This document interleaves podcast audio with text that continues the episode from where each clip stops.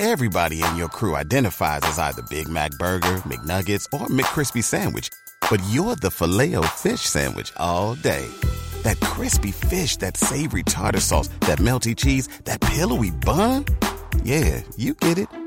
Every time. And if you love the filet of fish, right now you can catch two of the classics you love for just $6. Limited time only. Price and participation may vary. Cannot be combined with any other offer. Single item at regular price. Ba da ba ba ba. Oh!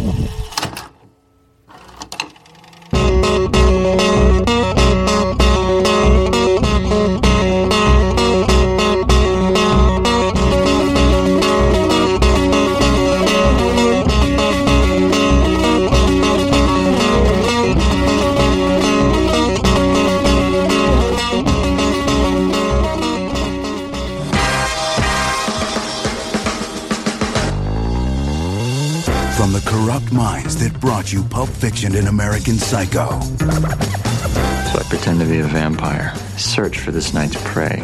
Who will it be?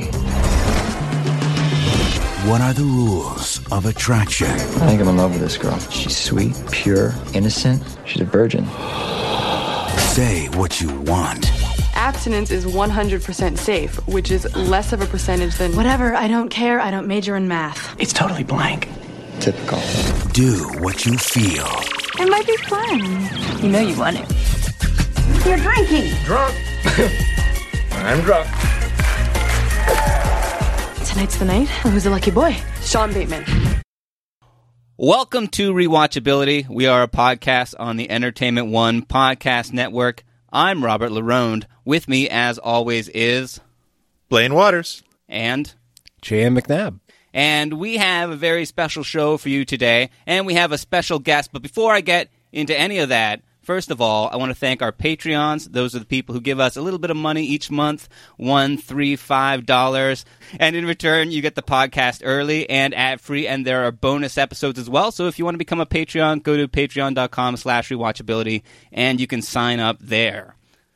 So today we have a movie it is called The Rules of Attraction, and uh, we are we are here with my good pal Gillian Stone, musician, person. Hi, Gillian. Hello. How's it going? Uh, you know, it's uh it's good. Right, I realize after I asked that it's a pretty loaded question uh, in 2021. it's like, well, let me tell you, there is this virus.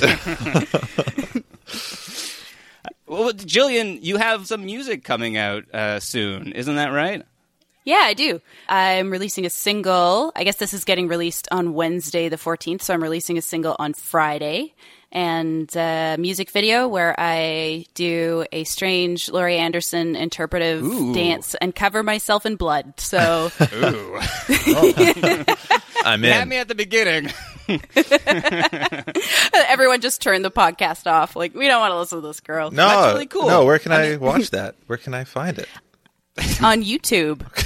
That makes sense.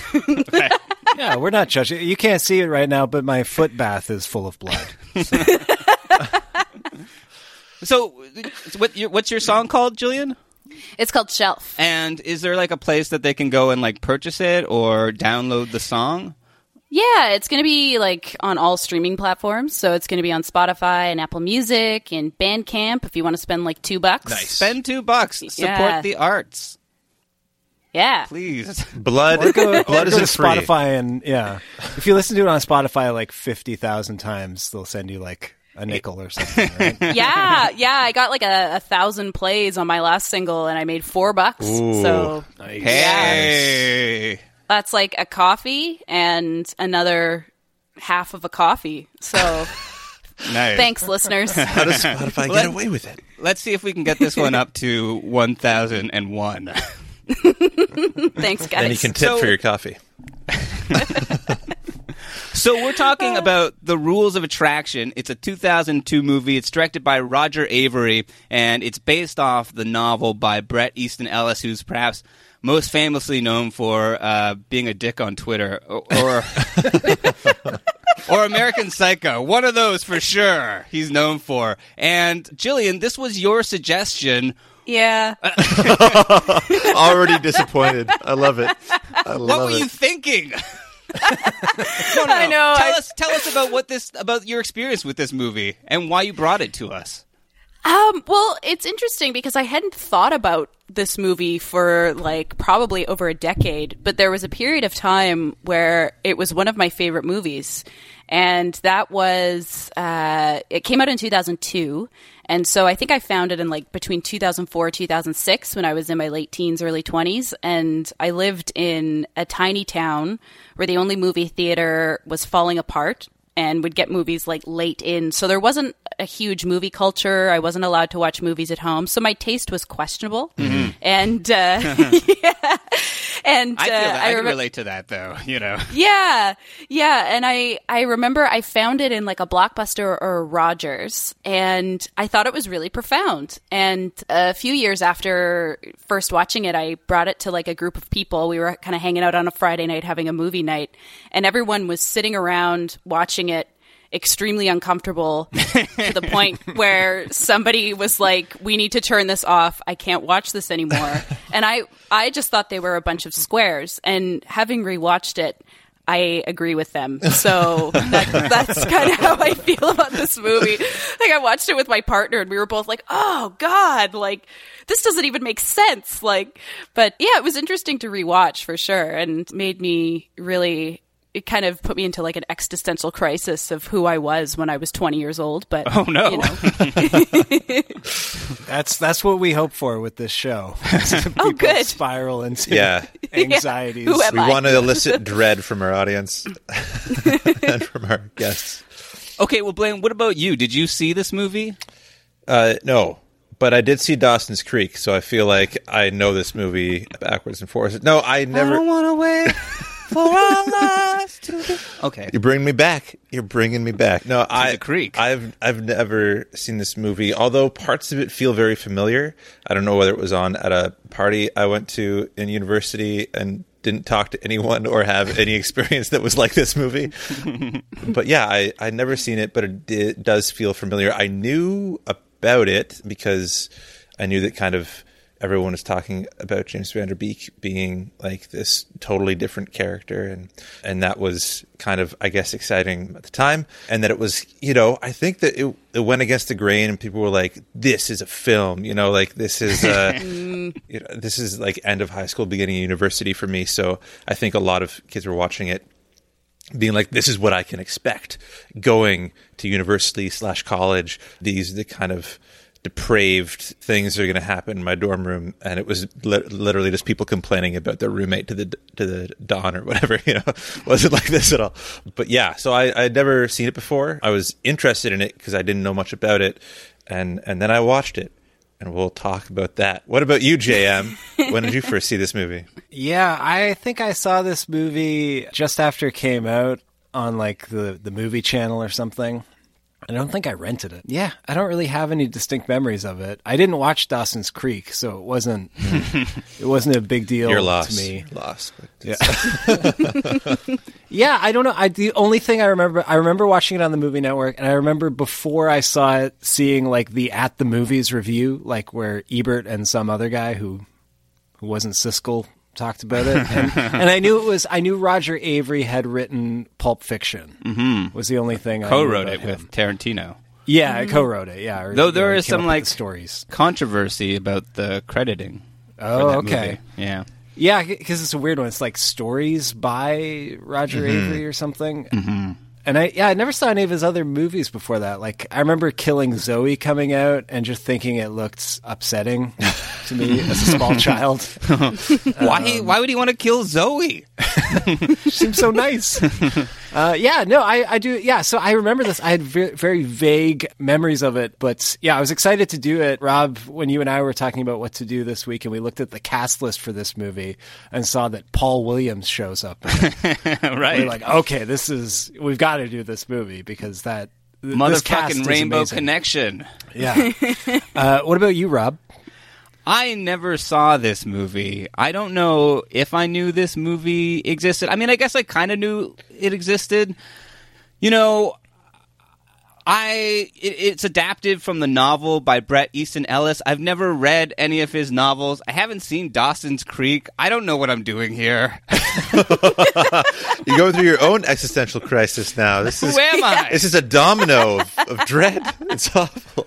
But I, I sort of find Bret Easton Ellis a sort of interesting character. Like he's sort of like a character in one of his books, maybe just because he's an asshole. But I don't know. I thought it would be interesting, and you know, I, there was a lot of interesting things in it. I, you know, I thought. Um, I don't know. I don't know what I thought. I think we're just going to have to like go through it and really just investigate how I feel about Well, this wait, I, thing. actually, I meant to ask Blaine this. Have you read any? I feel like you told me once that you did re- read Bret Easton Ellis. I don't. Am I misremembering I, I, that? I don't know. I, I don't know if I have. I do remember I, I pitched a TV show to like an American broadcaster or whatever, and the person that I was pitching to was like, "Do you have like th- three of the episodes in it?" And I was like, "No, I only have a pilot." She's like, "Well, this one person came to us with like seven episodes written, and we jumped at the chance to work with him." And I was like, "Oh, who was he?" And they were like, "Bret Easton Ellis." And I was like, "Well, well, that's that's neither here nor there. Like, uh, I could write seven episodes. I'm still like Blaine from rewatching, but like, I'm no, like, I'm no one." Well, Uh, this guy, he wrote American Psycho, and uh, you know, really should have prepped by writing American Psycho. Yeah, exactly. It was just like the most useless information. It's very and funny. how many James Van Der Beek projects have you been involved with? Yeah, Blaine. Oh, I need to man. talk to you about that. Yeah, exactly. No, I I'd never read any um any Bret Easton Ellis. I've read through like in a bookstore. I've kind of picked up a book and, and, and read through and and I feel like I've read a book of his now with the voiceover in this movie. yeah, that's right. But uh, What about you, J- Yeah, Gillian? Did you ever go back and read the book? No, no, I, I didn't. I didn't know it was a book until looking into this movie this time. Mm. So I didn't know who Bret Easton Ellis was, and Yeah. I didn't even know it was um, like I James Van Der Beek is supposed to be the main character from American Psycho's brother, Mm-hmm. Sean which I didn't Bateman. know. Yeah, so that. so I didn't know that. I just uh, I had no context for the movie, just my own feelings. Mm. Yeah. Well, it doesn't really play up that part too much. I mean, he does at one point call in Summer. I don't remember his last name. Somerhalder. Boone from Lost. Van Der Beek thinks Boone from Lost is Patrick. And who is Right. Patrick, right? But that is it. Jason? Is this Jason? it's a Jason Bateman joke. Okay, move on. He is he is the one good brother out of that uh, out of that three. Though I've been watching Arrested Development because Rip Jessica. Oh, Walter, yeah. he's he's not great either. But anyway, let's let's just dig into this movie because there's a lot that goes on. It is based off a novel, so it's very twisty and literary. It goes fucking backwards for a mm-hmm. significant portion of the movie. Memento style. I think this file's corrupted. well, it was wasn't this the first movie that was edited on Final Cut Pro, like the first like Oh, was it? Studio movie? Mm-hmm. Really? Yeah. So uh, yeah, it makes me wonder if maybe there was just a problem with the software and they just rolled with it. Yeah. Yeah, it was the first. I think that it would have been more expensive to edit it the traditional way. And I don't know if that's just because of the things that they were doing with it, like the time going backwards and a lot of the other stuff, or whether that was just the way that, you know, it was going. But yeah. I mean that's an interesting sort of thing. It's a very like it's a very filmy, it's a very filmmakery movie, you know. Yeah. Yeah. It, it definitely has a feel of like you know being in the uh, the craft. Uh, But let's just get into it because there's there's a lot to talk about. So it starts with voiceover narration, of course, of a young woman, Shannyn Sossamon. She's playing this character named Lauren, and she's talking about this party that she's going to where she lost her virginity. And as the sort of story goes on, it becomes clear. I mean, it's not a it's not a fun story that she's telling and you know she sort of sets up like a lot of the things that are going to come later like you know she wishes that it was with this guy named Victor and it could have gone a different way but essentially she wants to have sex. She wants to lose her virginity and so she ends up sort of taking this guy into somebody's room, and there she passes out, and already this movie is going to be fucking awful.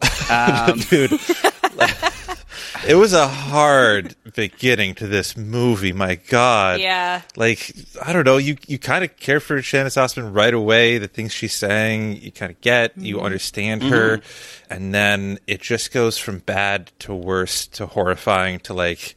I'm literally looking at at my wall to not watch what's happening on screen. Yeah. it's uh, it's. I think I don't know whether it's just because I'm getting older or or what, but that stuff is just way harder to watch now. I don't know about you guys.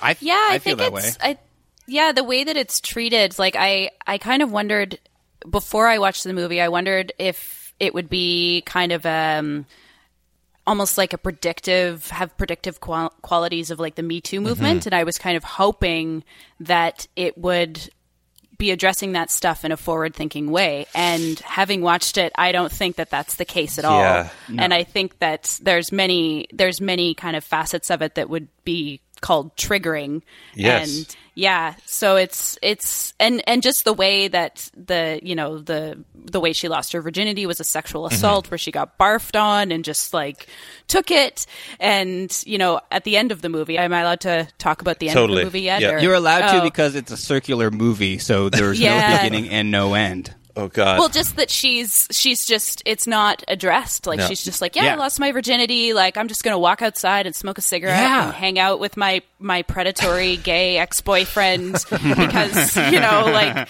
everyone who's gay and male has to to be do? predatory. Like they're only horny or ditzy. You know, so. We have the manic pixie, the predatory gay man, and the too cool for school guy, eh, you know, who rides around on his motorcycle without a helmet. So that way we know he's cool. And everybody's smoking cigarettes, Yeah. so we Yeah. know that they're all cool. She treats the sexual assault like she was cut off in traffic. Yeah, and that's how and that's how you can tell a man wrote this. So like it's just like right You know, there. That's funny because my partner said the same thing. He was like, "You can tell that this guy has no, um, he." He has no kind of idea of the inner workings of anyone who's female or queer, uh, just by way of how he portrays those characters. Or not a sociopath. Like Yeah, it's exactly. just crazy to, to get into these people's minds, and you're like, they're so divorced from anyone I know uh, that that I know closely enough to maybe guess at their thoughts. Like it's just yeah, it feels like a completely different alien planet that these people are on. yeah. Yeah, I mean, I, But I, mean that that is part of the point, though. I think, and, and you Yeah. know, like uh, and we are talking about Bret Easton Ellis a lot, but I think there are, from what I understand, and again, I haven't read the book or any of his books, but there are a lot of differences between the book and the movie. So, Yes. like, some of these things may have been a tad different or more fleshed out or more uh, pointed. I'm not sure. I was reading like a little bit about it, but uh, yeah, this I would almost compare like this opening to like Raiders of the Lost Ark. In, in the Okay. sense- Okay, I, I'm, sense I'm that- interested. you know, I, I remember movie- the boulder. yeah, like the boulder. so the boulder, like they they were like, let's put all of like we've got all of these awesome ideas. Let's put them right up at the top and just like Yeah. have this great opening. And this was almost like let's put like the most awful, terrible parts of this movie, and we'll put it in the right up at the beginning. We'll get this right, and I don't think it was pleasant, but that's what they did, and we all watched it. yeah, I, I We mean, did. Yeah. now that we're, I think we're like, there's a lot more dialogue about like when, when it's like appropriate to depict sexual assault or how it's appropriate to depict sexual assault, and I sort of wonder whether, thinking back at tw- at 2002, I'm wondering like you know whether just depicting sexual assault in a frank way was breaking out of like the sort of uh, the sort of restrictions that like polite society had put on talking about sexual assault. I I, Um, mean, I mean, I'd say that's a very like forgiving. I, I think. I mean, obviously, we're trying to find both sides to this, but like, I don't know. That just feels very forgiving to the to the to the movie. I, it, it's like a very difficult scene to watch, and Yeah. it's not even the last of the difficult scenes to watch Oh, God, that no. involve young women. Yeah. So maybe we should just move right along because there is so much. There is so much like I don't. I mean, it is awfulness, but I mean, they are depicting a certain society. It is like a privileged society where like all of these kids have been sort of thrown together, and it takes place mostly at the university, uh, which I believe is called Camden, and they all sort of live. It seems like in the dorms, and we already know from American Psycho that the Bateman family has got to be like you know super ultra risk capitalist sort of people. And the other sort of people we don't really get like the whole story but it is sort of implied that they are rich privileged and sort of like out of touch people. Just Mhm. sort of like raging on their like hormones. And so we have like we have as we talked about dawson James Van Der Beek, and he plays like this sort of meathead who is just basically like every thought is about fucking or or getting high Or drugs. Yeah, Yeah. yeah. he is a drug dealer as well. Like he he he sells drugs to all the other students, and he has a guy that he goes and and gets it to. Uh, you know, as as is mandatory in all like edgy auteur '90s movies, you have to have a scene with a drug dealer, and also like the drug dealer sort of climax too. Like the Mhm. the drug dealer climax at the end of this almost reminded me of uh, Boogie Nights. You know, Yeah. we're just like some like overprivileged kid who goes somewhere that he shouldn't, you know, to get high, ends up seeing some shit that he wishes that he didn't. Right. Well, also he's just like never pays his drug dealer, and then he keeps showing up to his drug dealer's house to get more drugs, which makes no sense. You know? Yeah, guys, if you're listening to this at home, pay your drug dealer. Yeah. What the hell? And also, he's like a machete wielding psycho at the end. It's like, what? Just like a guy living in the suburbs selling recreational drugs. Yeah, yeah. The movie sort of at this point after the party, it's the end of the world party. This is where everything sort of goes in reverse and you know, a significant it, feels like 50 minutes of the movie is just running backwards and it's sort of neat. I mean, it has like a good atmospheric sort of tone and the music is really good. And then there is a uh, it's sort of when it sort of comes back together, starts with like a split screen, another film school technique, and it sort of follows Shannyn Sossamon's character Lauren and Sean Bateman on their way to their meet cute. And of course, there is uh, like five minutes where you see James Van Der Beek just on the crapper. Wait, but that's like an that's like an hour into the movie, isn't it? no, no, no. Oh well, It maybe. is. Yeah, I think so. Yeah, because it goes through all their characters kind of at the party and what they're doing at the party and that takes that's the whole kind of first act of it It's true. I mean, it does go all over the place. And I should say that a good portion of the first part of the movie focuses not on James Van Der Beek or Shannyn Sossamon, but on Ian. Su- Wait, what did you say his last name Somerhalder? was? Somerhalder? I keep on Just- thinking just Sumner, call him like Boone. Sting. That's what I want to call him. Also, this Lost. is obviously not the most pressing issue with this movie, but like he he had like something done to his ears, right? Because his ears look totally different in this movie than they did on Lost. Yeah, and then I was looking don't it up, and I expose like, the poor man I googled Ian Somerhalder ear, and then like Google auto filled in ear staple.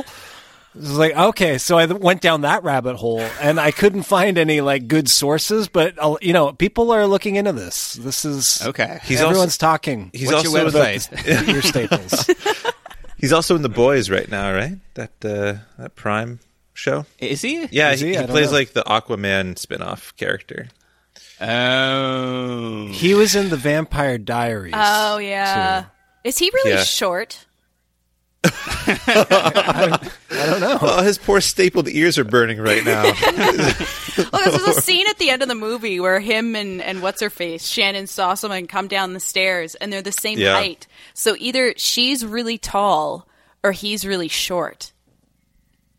So i'm, go- yeah. I'm gonna dig into this this is Yeah. this is- much like the ears It's in JM. going on the Yeah. website. yeah, he's he's actually like a five six, like seventy eight year old man. It's just wearing prosthetics. Did you hear about that influencer? That and it was the old person. Anyway, um, yeah. but he is uh, he is bisexual. So he used to date this Lauren person, but now he's sort of got a thing for James Van Der Beek, and he uh, they they have like at some party. This movie is like basically threaded through by parties, and they all have different names. But at one of these parties, they sort of meet at the keg, and they have like this really stupid conversation where. He says something about needing a new keg, and uh, or he's something about a case of beer, and then Boone thinks he says quesadilla and sort of like makes, sort of assumes or sh- tries to like manufacture like a, a date or something. There's like a fake date situation that mm. happens. Rob, Yeah. it sounds like you're telling a story really badly, but this is just what happened in the movie. It sounds it sounds like my grandmother telling a story. like, and then I thought he said quesadilla. He didn't, and I said we should go to Taco. Bell. like, but it's I just did the- say quesadilla. Fucking keg's dead. Typical. I wish I had a case of beer. Quesadilla? What? The quesadilla, Mexican food, El Sombrero? El Sombrero goes a long time ago. How about tomorrow night then? I'll buy. I don't know. You'll buy? Totally buy.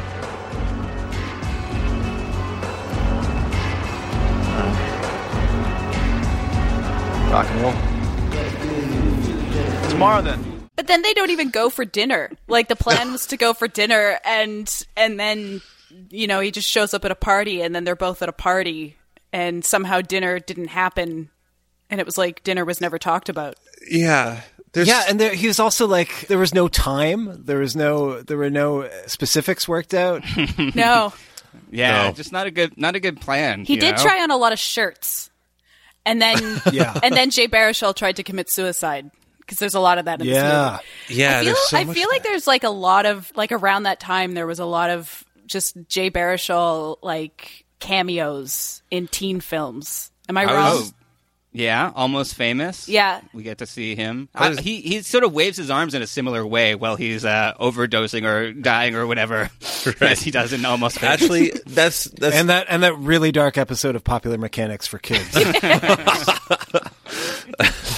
formaldehyde. What? No, this is when when he's in the hospital and the doctor says like he's dead. I need to take his corpse. Like hands down, my favorite scene of this movie. oh, yeah, that's the Paul Williams scene.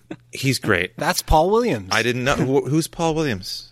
He wrote the Rainbow Connection. Oh, Yeah. that's beautiful. I like that man. I like his part in this. He made the movie better and more watchable. He did. Thank you, Yeah. Paul Williams. Those, he's got a line in it where he keeps insisting that Jay Baruchel's dead. I love it. Even though he's clearly alive. He's- he says something like, it's toe tag time in Teensville. That's a great line. It's so great. Yeah, and bring his corpse back. I need to do an autopsy on it. Like he's talking to himself in the room alone. and and the camera, the ca- they, there's so much cutting in this movie, but they just keep on him because they're like, we got something special here. This we're we're gonna stay with this guy as long as we can. Harry, Harry, Harry.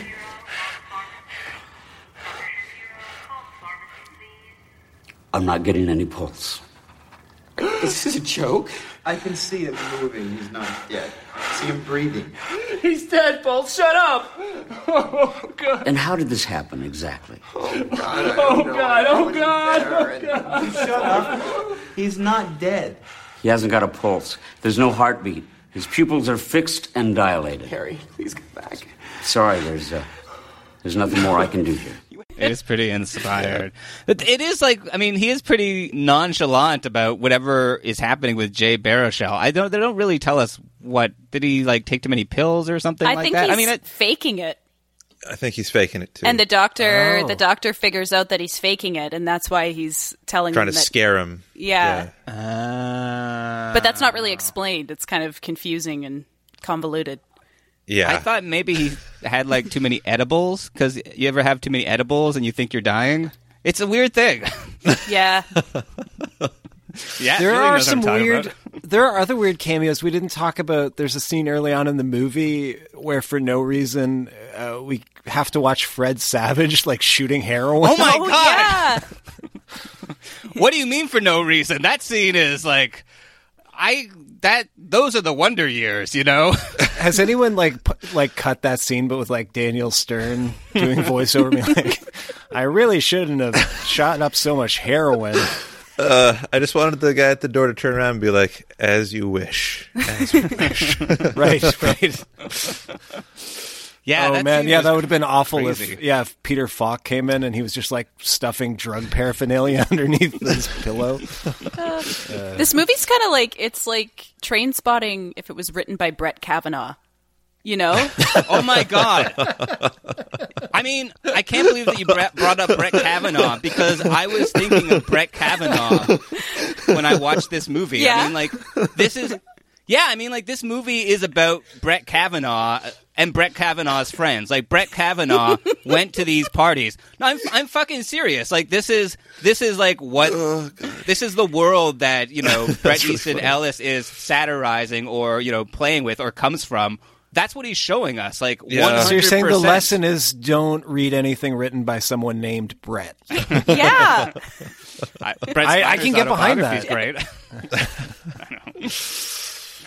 But I mean, like, where else were we seeing that? Like, you know, these people were were like this. You know, I mean, I think that for a long time there was this perception that like people who go to nice schools, who come from nice families, they have like these nice lives, and they go on to do these like you know big corporate jobs, and you know they run our countries and all of that but there's no showing of the dark side because they have the money and the power to keep that sort of hidden, right? And then it comes up at something like you know Brett Kavanaugh's Supreme Court confirmation hearing. So I, I, I think it's I think it's interesting, like that the world is depicted. Yeah, that's fair.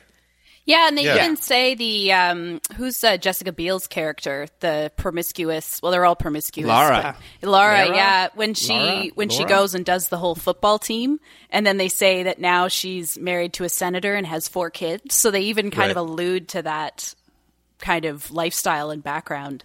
You know, I I I don't want to defend this movie too much because I don't really like it, but I, I will say, like, I did come around on it a little bit in the second half. Like, the first half I was just watching it, like, I mean, that first scene was just so horrifying and, like, it's just so relentlessly bleak and upsetting for most of it. But I did kind of come around in the second half because, like, I think I had this realization that especially doing this podcast like i feel like every time we do a teen movie from around this time we're saying like oh my god these kids are such sociopaths like Yeah. they're such creeps like why doesn't the movie know that and so here we finally have a movie that knows that these characters are are creeps and sociopaths Yeah. so i i think it's it's awful and it's unpleasant but it it at least like gets to the heart of something that wasn't really examined in other movies. I mean, the one of the guys from American Pie is in this movie. Right. Which The one? guy who plays I don't know Eugene Levy. Steve. Uh, yeah, Eugene Levy. no, you know the guy who's like the friend that no one remembers his name. He's even less famous than Chris Klein. I, you know the guy, right? The golfer guy from American Pie.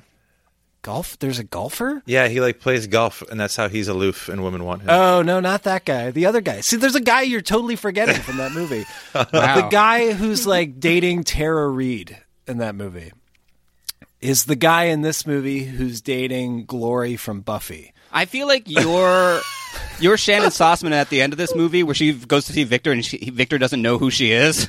I get that a lot. no, you the the guy who's like in the diner with uh, James Van Der Beek and the guy who comes back from Europe. Oh yeah, yeah, M- Mitch. I think his Mitch. name is. Sure. Yeah, he's the one that Boone comes on to, and Yes. uh, Yeah. he doesn't want any of that. But then That guy's from American Pie. Is my Ah, Yeah. okay. Yeah, Thank his his tagline is "old enough to pee, old enough for me." Do you guys Right. remember that? Right. Yeah. Yeah. Good moment of the movie. It's uh, it's a real high high watermark for this movie. Yeah. I thought you for a second I thought you meant that was the tagline on the poster. This movie. But again, I don't think that's supposed to be funny. I don't think that we're Right. supposed to be on their side. And No. I mean, it's a pretty big indictment of of these of these people. And like you know, just before that, he's there's the whole European sequence, which is a whole thing because there's a whole fucking movie about that like shitty 15 minutes of fast forwarded travel log. They shot it too. They shot it on location. Yeah, really? yeah, There's yeah. a whole movie. Wow. I thought that was really. I like that sequence. Yeah, me too. I mean. I didn't. I didn't want to watch the movie, the full. Yeah, I mean, I thought it was version, but- interesting, but... I mean, I think I think the fact that there's a whole movie and that I guess the idea is that you know Roger Avary and like one other guy went with this actor to Europe and he sort of stayed in character and tried to be in character, you know. So I, I love that he's in character just as like a t- like a twenty something guy going to Europe. Like I don't what is that character? I don't know. Well, I mean, but I mean, it, it is a character. It's like a cliche. It's like that one type of person. It's like the the grand journey, you know, Mhm. that uh, every sort of teen in university does, which is it's a rite of passage, but it's also like totally fucked up and problematic. And like, yeah, like here he's just like he's fucking all these sorts of people. He gets mono from somebody, but they they actually filmed all this in Europe, Mhm. and I guess like he said it'll never be released for because you know for music clearance reasons and probably because I think a lot of the people in the movie did not give uh, did not sign clearance forms. I wondered that. I, I couldn't help but wonder that watching this and knowing that they really went there. Like, is there someone who's just like, are there people whose like mom just like hooked up with this guy and she's in this movie? Yeah, there are people who are Kip Pardue's kids, probably. this is your Hollywood American dad. That's my French accent. By the It's way. perfect. Yeah. It was perfect. Yeah, Oh, man. and there's other stuff as well. There's the whole uh, Sean Bateman is getting all of these love letters in his mailbox from a mysterious person. He gets glitter bombed pretty good too. He's probably still picking that out at the uh, at, out of his hair at the end of the movie, but. It's a big sort of mystery about who these letters are coming from. Is it coming from Lauren, who he has that big meet cute with? Is it coming from Paul, who has like this huge crush on him and wants to sleep with him, or what? And we sort of, I mean, it, we, it's never we never really find out for sure, but it's heavily suggested that it's like this one person who we see in the background of several scenes just for like a second and we don't really it doesn't focus on her at any point in the movie Eh, then there's just this like scene of this person running a bath lighting candles listening to i can't live if living is without you which Harry great Nilsson. song but a Yeah. bit on point. point and then she she she slits her wrist Which they And- show. And yeah, and it's Yeah. you know Yeah. down the road, not across the street. You know, it's it's fucking. I mean, Yeah. it's very graphic. There's a whole bunch of ethical questions as well. Like, you know, I mean, suicide is one of those things that when you depict it, like it does have like a sort of contagion effect. It mm-hmm. seems like, and you know, there was a bunch of controversy over that Netflix show. Yeah, Thirteen Reasons Why. Oh yeah, yeah. Yeah. well, they do kind of revel in it in an uncomfortable way in this movie. I thought. I- yeah. Yeah. Yeah, 'cause Yeah. then like there's like a couple scenes later, James Van Der Beek tries to hang himself with a telephone cord. Yeah. And then, and, and then and then fakes his suicide, which is seen by the by Shannyn Lauren, Sossamon, who found who is the, other woman. Yeah. Yeah, yeah. it's like a day later.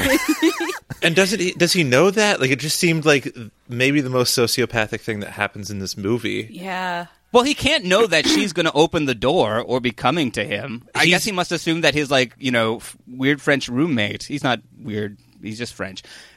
Is going to is going to see it, but uh, Yeah, I just it doesn't seem to me like that um, character has that much impulse control that he would lay there all day not knowing who was going to come to the room. Like I feel like he must have hmm. known. So, I don't know. It just, but yeah, I mean, and weird. and that's I think where the movie does know what it's doing. It's showing how much of a sociopath he is by like making fun of this. Like, oh, I tried to commit suicide, but it wasn't really. I kind of knew that that like thing wouldn't happen. And as soon as like he falls off the ceiling, he like tries to get the stuff off his neck really fast, and like it it kind of makes a joke out of out of it. Just when a mm-hmm. scene prior, like this poor young woman does it in a very like horrible way, which we see and is reveled in. So it uh, I, I understand the movie's trying to like show that uh, how much of a psychopath he is, Mm-hmm. and it it does it really well. But it also, yeah, I do wonder about the ethical concerns there, like showing people how to do it for real. Mm-hmm. I don't know. It's that's hard. That's hard territory. And playing this kind of like uh, almost operatic pop ballad. I, I don't know. It ma- everything they try to make everything look sexy in this movie too much. I think, and and even the suicide scene was a little was a little like that. I guess when she's dragged out of the water, that's not that's not sexy at all. But it's still like a naked woman's body Mhm. Mhm. with Yeah. with makeup all over it. So I, I don't know. Like it it does it does feel like I don't know. I yeah. I feel like this movie there would have been a few checks and balances around it today of people being like, ah, rethink that. Um, you know, uh, that wasn't around it then, and uh, and maybe to its own detriment. Yeah, it's definitely a really hard scene to watch, and I don't know. I struggle with it because I think I don't like that it romanticizes suicide. Or sexual assault. Because it kind of Uh, does, in a way. Like, just that she's like, oh, great, I lost my virginity. Like, I- I've, Yeah. I've checked this off my list. It doesn't matter how I do it, you know? Oh yeah, no, no. Yeah. I mean, yeah, I mean, but it's also like there are so many like forces that it's trying to contend with, like the whole idea of virginity and like you know, I mean, what sex means to people, to Mhm. young people, and you know what sex meant in the context of like you know society in the early 2000s you know like after the relig- religious right. And like this is also i mean we haven't talked enough about boone's character who is like the the queer character in this movie. I mean it's a movie where um, there is like it's one of the rare movies I think in the year 2000s where there was like an openly gay or queer protagonist, Mhm. but it's also a movie where many characters call things gay and not o- and and also things are rated on how gay they are or Mhm. whether they're not gay or you know whether they're too gay. So it's like really existing in this like really awful liminal place in history where like gay people were starting to be accepted, but also like gay people were, uh, you know, very much in the zeitgeist of like what people were joking about or using to like, you know, put other people down. Yeah. yeah. the fact that he couldn't he couldn't be in contact with a man without trying to have sex with a man. And then it's interesting because Jay Baruchel's character is is revealed to be gay, but earlier on in the film he's trying to have sex with a straight man, but he doesn't want to have sex with Jay Baruchel, who is gay. So he you know what I mean? Like he's not Mhm. he's it, it just there's not a lot of like kind of linear thought throughout it either. But I don't know, it's it's he is depicted as really predatory, which I think is really problematic and and Yeah, yeah, for sure. I, I I felt the same way about his character. That like, I mean, not that any character in this is treated with respect ever, but it does feel like uh, James Van Der Beek character has at least a little bit of I don't know agency or coolness or something that the film loves about him, whereas it it really does hate its other characters so Mhm. much. It's in in my in my opinion, but especially with poor old Boone there. you know, Boone, Boone. You know, he There's also the you know the one sort of like actual not sex scene but like you know sexy scene with him and James Van Der Beek is uh, is not even real. It's like a fantasy that he's having. Yeah. So it's like you get that thing that may have seemed sort of progressive in 2002, but it's like it also has this extra layer where it's, it can't be a thing that's really happening Yeah. in the text of the movie. I, Yeah. Again, I I don't know a lot about the book, but I was reading an article about the film, and it was saying that in the book there are some key differences. That kind of like love triangle between Boone and Shannyn Sossamon and and James Van Der Beek is a bit more fleshed out because in the book, like the two of those guys actually like do have a real life hmm. sexual encounter, so there is something a bit more tangible between them. And also similarly like he has like a sexual relationship with the Shannyn Sossamon character who's mm-hmm. not mm-hmm. a virgin in the book. So it's just like a bit more uh, because like al- also yeah, their relationship feels very flimsy too because like at, at one point like he's like I love you and it's they they haven't even like had a meal together No. you know like Yeah, yeah. it's over. They like encountered each other in that uh, in that one scene, and that's it. yeah, Yeah. they listened to Donovan together once Yeah. briefly oh yeah, but in the book, I think the thing is, is that they're like they're both really unreliable narrators. Like Paul says that you know describes like this night of him and Patrick Bateman or Sean Bateman, Jason Bateman having sex, and The old but- Bateman switch. But Sean doesn't mention it in the narration of his thing, so it's a question of like, Right, did right. it happen? And Sean doesn't acknowledge it mm-hmm. because of his internalized homophobia, or is it Paul that is, you know, sort of fantasizing it or being dishonest about it? Which I think is more interesting than the sort of way that it happens here. But I, I, I have to say I disagree with the with the idea that it doesn't like this character in particular. Like Bret Easton Ellis is a, a gay man, and mm-hmm. you know he's somebody who, in his life, he was for a long time very ambiguous about his sexuality, and then I think he said that he was bisexual or something like that, but didn't want to get pinned down. And now, you know, now that he's like fifty or something, he's you know finally come out and said that he's gay. But I think that like. I would I would think that like this character has a lot of observed experience or hmm. possibly lived experience in it. Mm-hmm. And you know i think is probably coming from the perspective of like a, a kind of self-loathing hmm. that comes around you know being a gay person in the past. So i, I mean That's fair. That's fair. yeah, and I, I found it like really refreshing actually that the that the gay character isn't you know, he's he's not like a bad guy bad guy and he's not like he's not like a good guy, like a magical character like so many queer people sort of as they were depicted in the early you know 90s and 2000s were like it's a really sort of he's, he's it's a nuanced character Yeah. he gets it as bad as everyone else and you know i think you also feel for him in a way like because that kind of He's just trying to make like connection and meaning.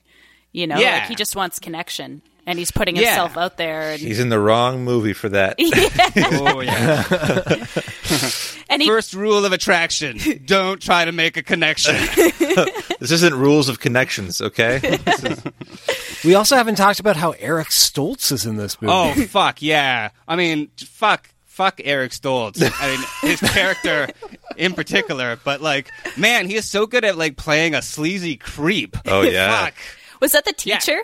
Yeah, Oh. he plays. He plays the. You know, I mean, it's almost a cliche, except that you know we know that it fucking happens because we've all been to universities. Uh, he's the guy who uses the uh, the uh, incoming class as his personal dating pool, Right. And we Right. see him at all the parties, you know, with his arms around, you know, uh, fresh women. I mean, in this movie, that doesn't sound that right. back, The that creepiest totally way to say student. Rob. Yeah. I don't know. The creepiest way to say these terms in student. Canada. That's fresh person, Rob. Fresh person, yeah, there you go. person. But yeah, at one point at a party, he says to Shannyn Sossamon's character, "Oh, you missed your tutorial," and then they go back to his office or whatever, and he's groping her, and you know, she she does seem into it, but it's a power. The power thing is never acceptable. Yeah. and but she's like, "Are you coming on to me? Do you want to fuck me?" He's like, "I'm married." But a Hummer wouldn't hurt. So we're gonna do it here on the couch. Do what?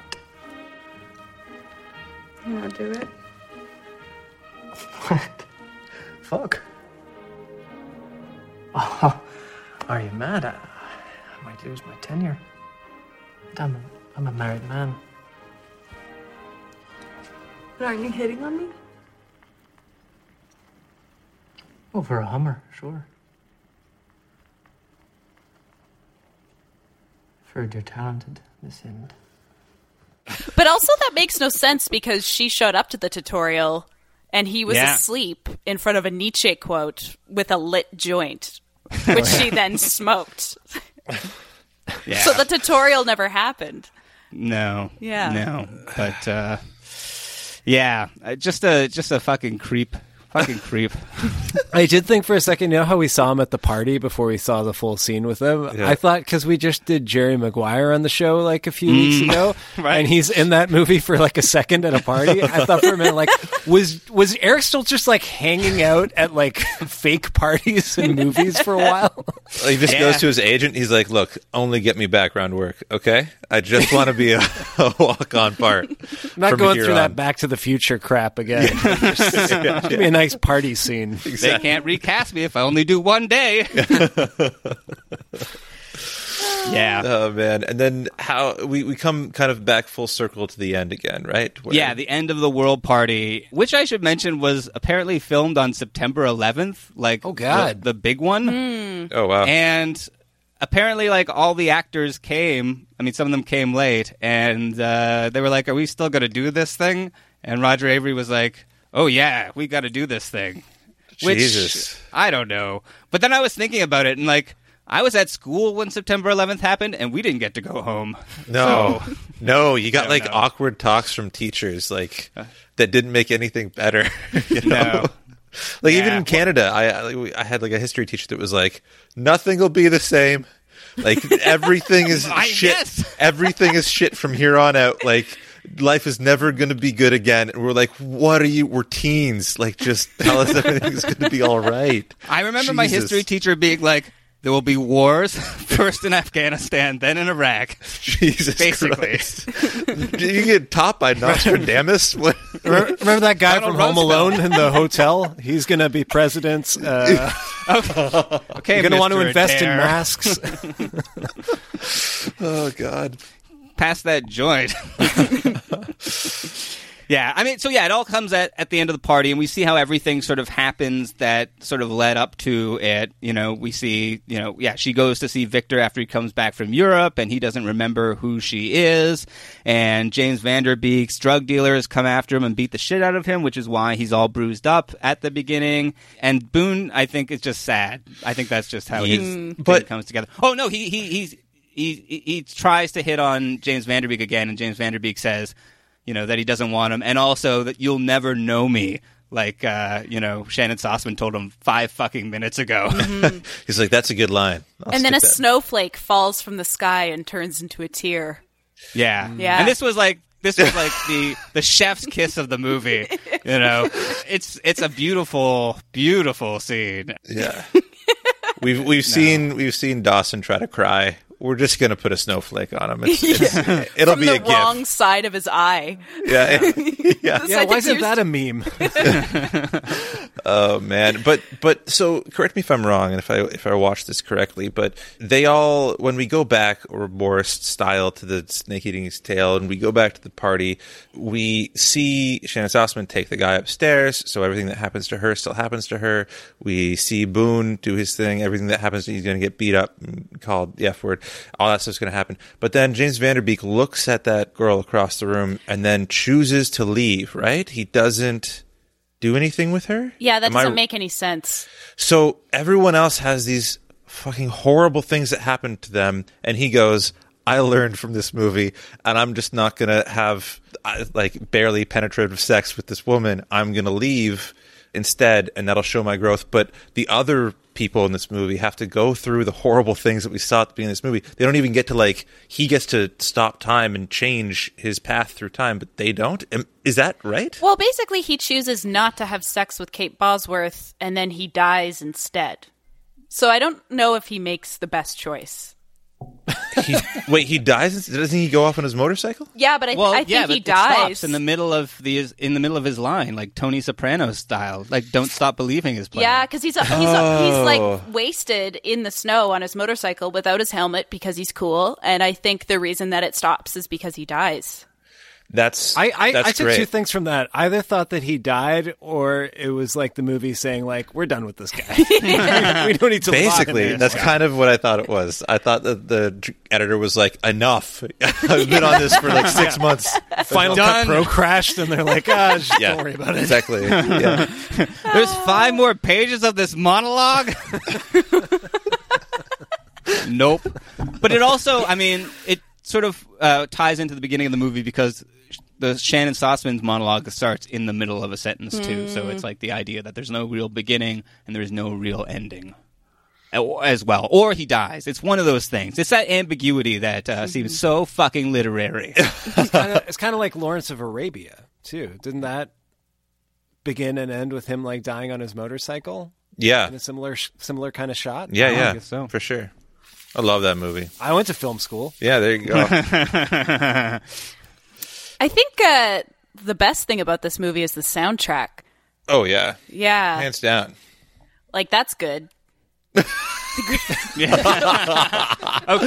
I love. I, I Thanks, just. Gillian. I, no, no, because that's that's how that's all you can say. Like Yeah. that's the good part about this movie. Yeah, I feel like there were so many reviewers at the time that probably said the same thing. Yeah.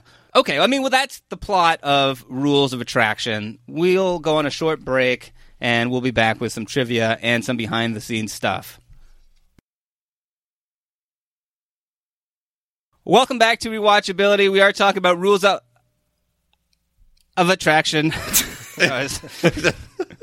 I was just taking a big breath there. yeah, I thought I On thought it was motorcycle. over. I thought it was over, but uh, We should do that more. Do you guys ever listen to a podcast and like someone takes a long pause and you think you're getting a phone call? Does that happen to anyone else? Yeah. We should do that more just to mess with people. I think that does happen on the podcast. I try to edit out as many of them as possible, but uh, yeah, I don't know. You guys need to come up with more shit to say sometimes. we do put it on you a lot. That's kind of I I, I enjoy some- Motherfuckers. I enjoy sometimes when you're like, yeah, and then you're trying to find the next plot point. I'm like, oh, I'm so sorry, Rob. I should have been funnier. I'm so sorry. Anyway, you do you have some some trivia for us? Of course I do. Of course there we I go. do. Look at that segue. Okay, but I don't know. Some of these are okay. Some of them, uh, I don't know. I feel like I procrastinated and I wrote this last minute like a test. Um, so, which okay, which video game adaptation did Roger Avary write the screenplay for? What? Yeah. Oh, Silent Hill. Hey. Boom. You got it right. See, that was a trivia question. You didn't know that was that. that was pretty good. I you, stumped JM. did you Yeah, know that's that true. that Shannon I was thinking when you said that, I was thinking of like video. I was thinking he wrote the script for a video game Right. adaptation. Mario Rules Brothers. of attraction. The game. Choose your asshole. oh. Lauren. uh, Shannyn Sossamon was also a video a video game character. She was in Hitman. I don't know. Oh, was she? yeah, yeah. Yeah, her I was looking sister. Her sister's also in Warpaint, and she played in Warpaint. Oh, cool. Yeah. Well, yeah, actually, um, I should mention. Oh, wait. Let me do this like as, as a trivia question. Um, what is Shannyn Sossamon's relationship to the actress who plays the girl who commits suicide? Is is She discovered her body. That's right. Is it her sister? no, Oh, uh, stunt double? No. I don't know. bandmate. Yes, Gillian. Oh. Bandmate. Yeah, they were both in Warpaint. Oh, see, there you go. Isn't that cool? That's Isn't very that cool. rock and roll? Yeah. Wait, weren't, oh, weren't you that's, guys in, weren't you guys in a band together? You guys like played music together for We did play some music. Together. Yeah, together. we did. So you got But that she question. never discovered my body. no.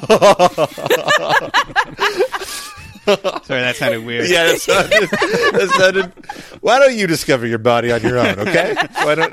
Maybe we'll just move on to the next trivia question. I thought that was that was interesting. Apparently, the woman I don't have the actress's name on here, but she was her bandmate, and she just Roger Avary met her when she came to Sha- and roommate when they came to Shannyn Sossamon's apartment, and Shannyn Sossamon was like. You should cast my roommate. She's really cool. And then they did. And honestly, I thought she did a really good job. I was mean, great. She was you know, we definitely talked about the the ethical considerations, but I thought it was like a really strong performance, you know. And Yeah. yeah, and she says that she really is proud of that. So I think that's also a good She should thing to take from it. And I like that whole sequence where it freeze frames all the places where she was, Mm-hmm. kind of like in the background that mm-hmm. James Van Der Beek didn't notice. I thought that was good. Yeah. It's interesting because one of the things I read really hated that part because Really? it made everything too obvious. Because you know you should have caught it the first time or something. I don't know, but well, I thought it was when it ca- when it was like the freeze frame of like her at like the cafeteria. I was like, yeah, we know. but then they showed like five other ones Oh, that yeah. I did not notice. So That's fair. That's fair. Yeah, Roger Avary was famously a early collaborator of Quentin Tarantino's. How did they become acquainted? Shoe store? I don't. I don't know. Some weird sexual fetish thing. I don't know. college Wicker Man party. Close. Gillian, do you have a guess? Um, no. Good, good guess. You're gonna keep all your points. That's good. they both worked at the uh, at the video store. Oh, oh, Yeah, and that's where they started working together. And, you know, they worked together pretty extensively for the first few years of Tarantino's career. And um, it seems to be like a really contentious point, uh, as in, like, Roger Avary feels like he should have gotten more credit for things, and like Quentin Tarantino took things that he wrote and sort of adapted them without giving him the proper uh, due. Yeah. But Well, it does- Tarantino hasn't said much about it, and I guess he doesn't have to. Yeah, it does feel like Roger Avary He is was notoriously tight-lipped. He doesn't like talking. um, but Roger Avary seemed to, you know, shout out to his friend in this movie. You know, they talked about Quentin Yeah. Tarantino, and I've never heard Quentin Tarantino talk about Roger Avary ever, which makes makes it kind of seem like he's like, yeah, I'm not gonna. if you're trying to like, I don't know, it just makes it seem like maybe Roger Avary isn't the right because he was being really nice. Anyway, Yeah, but it could be like a little bit of like Art Garfunkel disease, you know? Like, right. Art Garfunkel like Art disease. Garfunkel. yeah, it's the disease where like your entire life revolves around the guy who used to be in your band. You know, because like I saw Art Garfunkel at Roy Thomson Hall, and uh, all he did was talk about these stories about girls that Paul Simon knew and wrote songs about. it was really sad.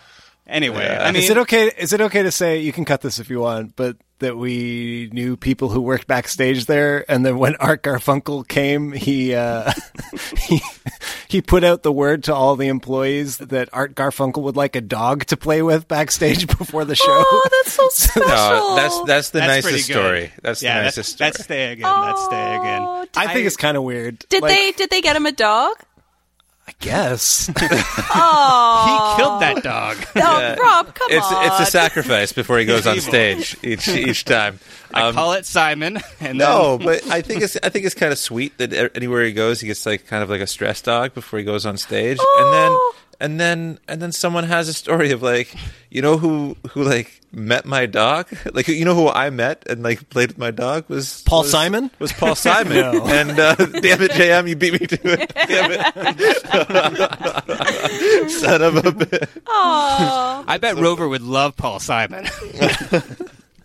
yeah. Okay, so can you guys name the four Bret Easton Ellis books that have been adapted to movies? We've already talked about American Psycho and this one. So I, actually, I guess there's well, three Less are you than zero? counting?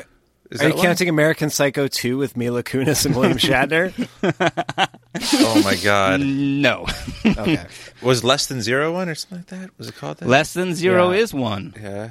Oh fuck! What is it? There's one. It's called like the Imposters or something. What's it called? The Informers. The, the Informers. That's, That's it. correct. And there's there's a third one. The- Was it? It features Lindsay Lohan. oh. Is Oh, it the like canyons? the, the canyons or the canyons, hills? or yes, something? that's Yeah. right. that was Oh. that was in a book though, was it? He, I think he wrote the screenplay. Yeah, he wrote the screenplay. That's the movie he made with Paul Schrader. That's Oh just man, maybe like- it wasn't a book. like a B softcore porn movie. I've always wanted to see it just because it sounds incredibly bad. Yeah, kind of like yeah, yeah. Caligula or something like that on that same. Caligula, if they if the budget was like a thousand dollars and they shot it in a in a house.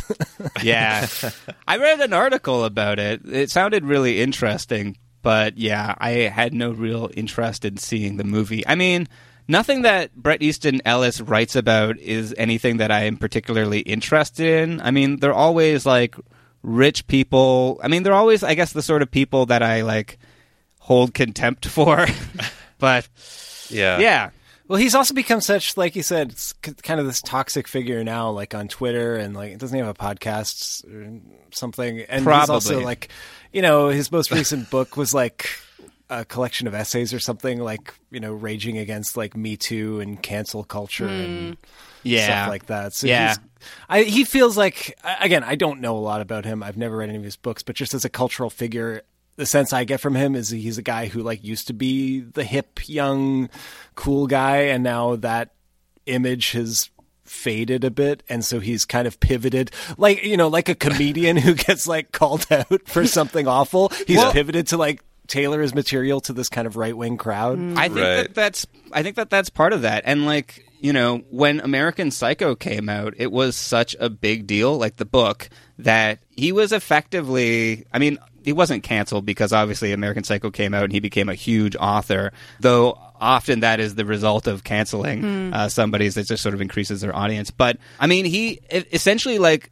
Everybody turned against him and tried to get like American Psycho banned. There was famously a big feminist reaction about it, and you know later on, after Mary Harron adapted the the book, it sort of became a cult sort of favorite and people are like well maybe american psycho the movie has something to say. Maybe the book is like you know a little bit too much but there's like some good starting material. And it's like one of those things that's really i find really interesting because like you know for example like with american psycho like gloria steinem was famously against it and you know wrote a big thing about saying how it was dangerous and awful and then when they adapted the movie her like stepson christian bale was cast as Oh, patrick wow. bateman so i mean i think it's interesting how a these things sort of come around Yeah.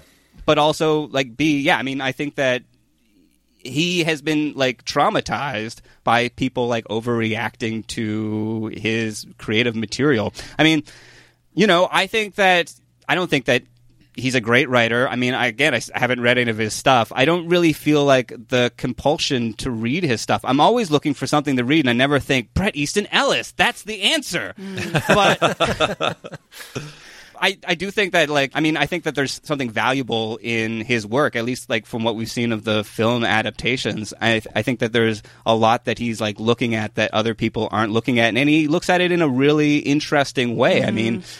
You know, like uh, American Psycho really captured the zeitgeist of the sort of late 80s corporate raider sort of Wall Street sort of thing in a way that only really Wall Street did, Hmm. perhaps more right. more clear. And you know, I for for my money, I would say like he captures, you know, a part of like the university experience, you know, and not necessarily like all of our university experience, but like you know a part of it that w- we we sort of read about in like you know magazine articles about like rape culture and campus, all of this stuff that's happening on campus, but like this movie was sort of showing it in like a very raw form. Yeah. you know, Yeah, in the beginning. kind of sensationalizes the dark underbelly in a way.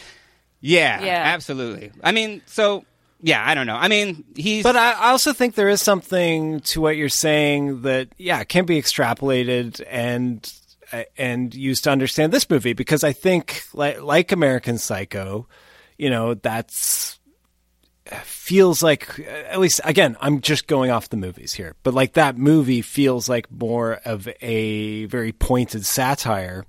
Mm-hmm. But I feel like this maybe this comes across, and I think probably does come across more in the book. But it, you know, like you, I it's not not the kind of thing I would want to like devote that much time to like delving into. Mhm. But like this sense that we're going to take like the worst aspects of like college culture and like you know the toxicity of of people that age and and you know bring that to the surface and have be, that be like the predominating sense of that community and and in a sense like make that feel more real than other representations of like adolescence or college culture. I, I don't know. Like, I, I think there is something to having like every character just being like relentlessly selfish and, and emotionally uh, hindered and having every adult be useless and uh, predatory. Yeah. Like Mhm. I, I think I think it's it's almost getting at something, and I think there is something about the experience of watching this movie that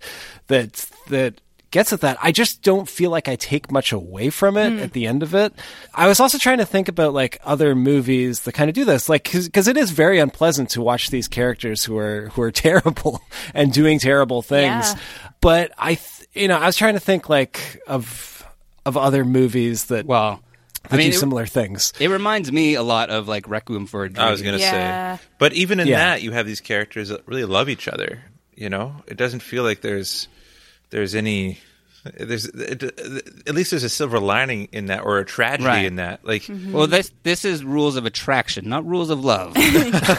well, also, you know, a movie that I, I was reading some old reviews, a movie a lot of people compared it to at the time was Trainspotting. right. And that movie, I think, like that movie, and also like the Rules of Attraction has a lot of, uh, I think, kind of Kubrick vibes. Like they have James Van Der Beek do that kind of Kubrick stare from Yeah. Oh my God. Clockwork I mean, Orange that and is The Shining and stuff. Like- yeah. But I think those movies, both Clockwork Orange and Trainspotting, they make the awful, awful behavior seem fun. They show you the character enjoying their life, Mhm. and Right. and it's perverse, but it draws you into it. Whereas this movie always just felt like I was at a distance. I was always just like nothing. I, I didn't get why they were acting the way they were, and I was just judging it from afar. I never, you know, kind of latched on to that behavior. Yeah, like Trainspotting makes you think heroin looks awesome. Yeah. Until, you know, the character experiences real tragedy as a result. So I yeah, I don't know. Like I wish I wish this movie had done something like that. I think maybe maybe part of the problem is that it's split. Like you're you have so many characters and it's hard to involve audiences the same way as it is if you're doing a book where they're all speaking to you in the first person. Mhm. I mean, it tries to do it with the voiceover, but I don't think it totally works. Yeah. I, but but even in Trainspotting, there's that character that kind of loves his friends. Like they're they're all fucked up and they're sometimes horrible human beings, but he sees the good in them. Like there's good in there, and and I just like no matter how much I watched this movie and like looked for the good in people. I mean, Shannyn Sossamon comes close. Yeah. you know, but I agree. Uh, but but there's there's just not a lot of good, and it it just made me feel really bad. this movie oh, made me feel bad, guys. I mean, I think that's I think that's an interesting point. I mean, I would say that's like something about like the university experience. Like you don't have like gr- having your friends that you've always had from childhood growing up is like one experience, but then the other experience is like you come to a, a strange place where all of a sudden there are no adults and everybody is you know your sort of friend and you don't really know anybody at all and you just have like these amplified relationships i mean that's like why people like meet each other once and then say that they love each other it's Mhm. ridiculous but it's also like I don't know. To me, that like speaks a little bit of the authenticity of the experience, but it does make it hard to latch onto as a movie. Yeah, but but that's a great counterpoint, Rob. Uh, just in terms of you know being that age and having to make friends again, and it's easier when you're in high school, uh, but that's even harder than when you're in grade school, where it's very easy, right? So Yeah. I, I get your point. That's a good. it's one. even easier when your mom arranges play dates. yeah. Yeah, Wish you would dudes are really weirded out by that now, so I don't, I don't do that anymore. I'm okay with it. so, some behind the scenes stuff for this movie. So, James Van Der Beek said that this movie sent him to therapy. And uh, I think it makes a lot of sense. Uh, you know, I he said that, you know, he was used to playing the Dawson, and I guess that there wasn't anything super, super dark in Dawson's Creek. I didn't see it, but he had a hard time dealing with this movie, and he he says that he uh, he started going to therapy because of this film, and Hmm. uh, you know the actor shit that he had to do to get into character. Well, that makes me feel better about James Van Der Beek, you know? Like, Yeah. in a way. yeah. I actually thought he was pretty good in this. Yeah, oh, I, I think did. he was. good. I mean, I think the performances are really good. Yeah, he's good. Sossamon's good. Summer, Summer Breeze is good. I just can't remember his name. Boone. Boone, yeah, Somerhalder. Ian Somerhalder. I I think they're all good, and I mean Ian Somerhalder is just great casting for this role. Like they're they're all just very good. Um, we didn't even mention that Faye Dunaway is in this movie. Yeah. Swoosie Oh Kurtz. yeah, that scene I did not like at all. No. that was a bad scene. It with made no sense. none. But Well, there was guess- there was Yeah. like the you know the stereotypical men dancing on a bed in their underpants to George Michael. You know that was very um, pigeonholy. yeah, yeah, yeah. They originally wanted to get James Franco for the uh, for the Sean Bateman part, but um, I think that they started working with him, and then he. I think Roger Avary said he was like too actory. Couldn't convincingly play a creep.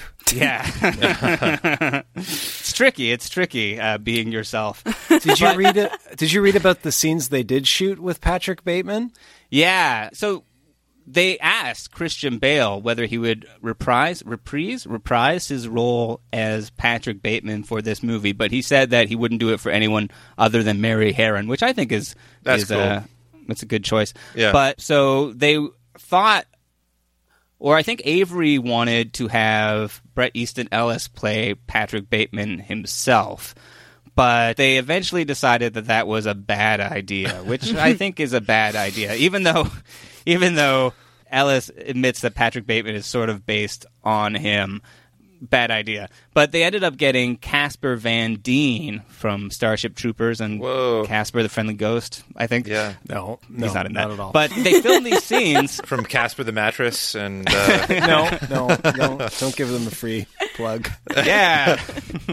but they ended up not using them, and I don't know. I mean, I think that the I think the movie's sort of fine without it. I like that. I like the sort of tenuous connection to the other material, but I think it would have been too obvious. I think at one point they wanted to have him with like a severed head, wearing a uh, leopard print thong. So I think that's too too obvious.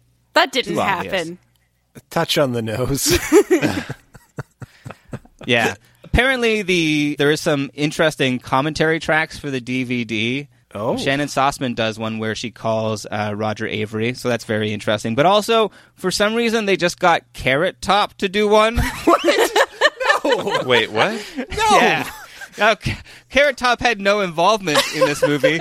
I mean, maybe he was like playing the campus at the same time or something. I don't know, but they just decided that you know they should get Carrot Top Wait, too. so they got not only a comedian who was not involved with the production of this movie, but a comedian whose humor is entirely dependent upon the visual medium to come talk over a movie for two hours. Yes, sir. Which I, I, I, I wish that I had the time, you know. Yeah. But uh, I'm just too old to for that shit now. But you know, I, I guess I would like to see. I would like to see a compilation of like the the best movies because I think it's also like he hadn't seen the movie before. It's just like Carrot Top never says no to a gig. That's how Can you get imagine, ahead. Like discovering like some of these scenes with Carrot Top. I love it. That's so you can't see this, but he's taken a banana and turned into a frown on his face. I don't understand. Was Michael Winslow from Police Academy busy? Why did they cast Carrot Top? He played a mime in DVD this. commentary. He played a mime. Uh, Gallagher was out of town. Hey Rob, what, remember when we were looking up this movie before we decided to do it? It said that Ron Jeremy was in it. Is he in this movie? Uh, it says that he is, but and I think that there's like a reference to him somewhere, so it's supposed to be like a che- like a cheeky sort of. They're watching thing. porn at one point. I think he's maybe he's Oh, maybe. Oh, yeah. Yeah. No, but I think it's lesbian porn. no. There's like a there's a oh maybe I don't know. There's there's some guy with a boob in his mouth at one point. Maybe that was Ron Jeremy. It could be Ron Jeremy. yeah, I mean, maybe it was archival, but um, you know, I think though it's. Int- I- Ron, I know that Ron Jeremy is also credited in some of Roger Avary's other movies. Like I think he's in maybe Killing Zoe or whatever. Is it Zoe or Zoe? Anyway, Zoe. yeah. Interestingly enough, that movie won the special prize at uh, Cannes the same year as uh, Pulp Fiction. But uh, I didn't ask you the question because Jem made it sound like it was a bad movie. So No, I um, don't, I've never seen it. It just looked like intense when I was like nine. Well, could have been a good trivia question. the the Patrick Bateman thing says it was rep- it was deleted for length, but also because Lionsgate sent a very nicely worded request. oh, Nice. You know, Yeah, like, yeah. from lawyers. Yeah. So I think that was part of the reason. Yeah, and then didn't, didn't Lionsgate release this movie? yep. uh, well, maybe they didn't have it at the at that point or Oh, something. okay. I don't know, but that's what it says. I don't know. I'm not going to fact check this. uh, is this is this Mr. Lionsgate? Oh man. yeah, and that's that's what I have for this movie. So That's I think great. let's just go around the circle and we can do our first person narration of our experience watching this movie. It was a memory like none other. I bent down and picked up a peach. Uh, why don't we start with you, Gillian, since you are a very special guest? Well, like I said, I, I agree with you know the the people I was hanging out with who wanted to turn it off. I say don't watch this movie. Just don't even turn it on. And if you do turn it on, turn it quickly off again. That's how I feel about it. Good, good advice. Yeah. What what does it does it because I feel like young Gillian was kind of right to find this an interesting movie. Like it, it has a lot of interesting things in it that are happening, and even just from a filmmaking perspective, you know, like it's a very interesting movie to watch. If young Gillian was here today, no, I won't make you do that. Um, but uh, but like, do you feel? I don't know. Like, how do you feel about it now? Between then, Well, I guess yeah. I guess when I was young, like maybe the fact that it was pushing some boundaries and dealing Yeah. with with issues like bringing up kind of queer culture, bringing up sexual assault, bringing up you know having Nietzsche written on the board. There's a Right. point where I hear he's smart. there's a point where like James Van Der Beek he steals a Gabriel Garcia Marquez book from Fred Savage's room, and Fred Savage, Fred Savage, yeah, Yeah. and just stuff like that. Like there are bits and pieces of kind of culture that you're interested in when you're when you're of that age and you're into kind of more alternative scenes. So yeah, I think that I think that it did kind of push boundaries in maybe a somewhat like adolescent kind of way that I found really compelling, especially being from a small town where it basically did not have a lot of alternative culture. So Right. yeah, I think that from that regard, I it made a lot of sense. But I I think especially like you were saying, Blaine, like watching it now, being older, it is it, there's just stuff in it where you're like, ah, I don't want to see that. Like I I it's upsetting to watch. Like I I had to fast forward through the suicide scene. Like I just was like, I can't watch this. Like Yeah. yeah, I can't watch it. And and there was there was a lot of incontinuity like in the plot. Like she shows up, uh, Shannyn Sossamon shows up, and she's looking for James Van Der Beek, and James Van Der Beek goes upstairs to smoke pot with with Ian. I don't know his last name either, and uh, See? yeah, and uh, and you know Jessica Biel says like, oh, he went upstairs with with Victor. No, not Victor. What's his face? Paul. What's his name? Ian? No, Paul. That's it. Paul. And uh, and and then she is like, oh, okay, I'm gonna go suck off my teacher now. Like you know, instead of you know, she was at the party for five minutes. Yeah. Didn't look for the guy that she had a crush on, and then went and jeopardized her academic career. Like, you know, come on, guys. Like, that's, that doesn't make any sense. But maybe it does. Maybe that's how young people behaved in the early 2000s. Who knows? So- Young people are awful. Yeah. Yeah, I'm they gonna are. say that. Yeah, there's you know there's this uh, that scene in Thirty Rock where Tina Fey sees a bunch of teenagers and yells "youth" and like runs away. That's how I feel now. like Yeah. you know, there's like on like the house on the other side of the driveway from me, there's like all these teenagers have been hanging out there recently, like in the garage. And I was thinking about it the other day. I was like, where did all these teenagers come from? When we moved in here five years ago, there was like a nice ten year old kid that lived there. I don't understand. There was one time when I came back from Banff and uh, one of my suitcases got lost in uh, lost in the mail, and so I only had uh, woolly hiking socks and a pair of really ugly Tevas, and I had to walk through. There was these teens, and they were sitting kind of against two walls with their feet out, and I had to walk through them, and I was afraid they were going to start kicking me you know, like in a hallway. And one of them said, nice socks. And they all laughed at me. So I, I just don't like teenagers. Oh, kids. Mm. Oh Yeah. my god, it's the worst because you know they uh, they pick on your insecurity. Yeah. Your Yeah. socks. I didn't feel Yeah. good about the sock and sandal combination. It wasn't a cool sock and sandal combination. And yeah, they did. They got right to the heart of like, Oh my god! It just Yeah. reminds you of being a teenager and being embarrassed all the time. And then teenagers are like, "Hey, this is your embarrassment." You're like, "Yeah, it is." Oh, I'm a piece of shit. I'm sorry. And they're like, they don't even know about life yet. And you, you know, they know nothing. Kids are idiots. but you still talk to any of them for five minutes. you still kind of want to be cool to them, though. You still want to like be Yeah. like, I'm like, I hate that so much. so yeah, I'd rather cross the road than feel all that feel. yeah. The same time. Um, okay, Blaine. What about you? What did you think about Rules it's just, of Attraction? It's just a hard movie to watch, and man, the the people that write this and film this and stay with it for so long. I mean, making a movie, you're spending like two years with this thing, and and uh, and writing a book longer, I uh, assume. Um, and uh, and he's writing about these same characters in each one of his books, the Batemans, and and what a He family to follow. Batemans. What a family to follow. It just, I wouldn't want to do it. You know, it just it just seems like it's it would just be so depressing. It would just be too much. Yeah. You know, you need to watch Mr. Dressup every morning just to get out of bed. and um and I I so, just he's a nice person and makes life seem okay, Mr. Dressup. So are those streaming somewhere? Yeah, it's kind of Um, just a good idea in general. Yeah, right. It could be on your little Google Assistant or something. that wakes you. So I, I just couldn't, I just couldn't get into it. It was too jarring to start with. It was an in-your-face movie, and kind of like, like, okay, well, this is this type of movie. Let's see what it's saying. And it, it said some stuff, but it also didn't say enough about Mhm. other stuff that it was doing that I that I just I never want to make someone else watch this, and I don't think I'd watch it again. Like e- at least with Requiem for a Dream, I find that like it, it's hard to watch, and it's it's so tragic, and I don't want to watch it again. But I understand there's amazing filmmaking happening there, and I understand that like there's interesting relation. I don't know. It just this Is didn't, there? this didn't get it for me. Uh, so I'm going to say not rewatchable. What about you, Jay? Whoa. Who me? Yeah. No.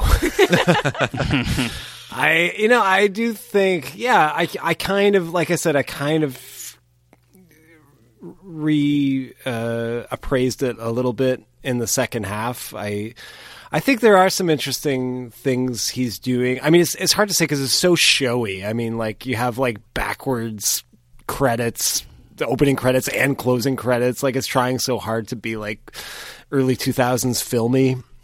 But I think there are some sequences are, that are good. I like that split screen uh, Mhm. part. Mhm. Uh, I thought that was effective, and that actually, you know, that actually like was effective not only because it was like a gimmick that worked, but also it was a gimmick that actually like put me in the headspace of those characters. It made me Mhm. feel Yeah. like it felt like a romantic moment. It felt like uh, that kind of like very present feeling of that age.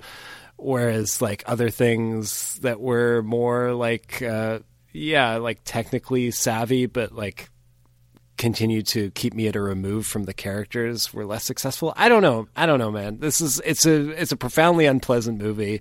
I yeah, I don't I I'm kind of glad I watched it just because I did not remember it at all and uh and I think there's some interesting stuff there, but it was just so so bleak, so nihilistic, and and I think it it does in a way like balance the scales in terms of like showing the relentless uh, awfulness of of you know especially like boys that age that other movies at the time didn't uh, really engage with.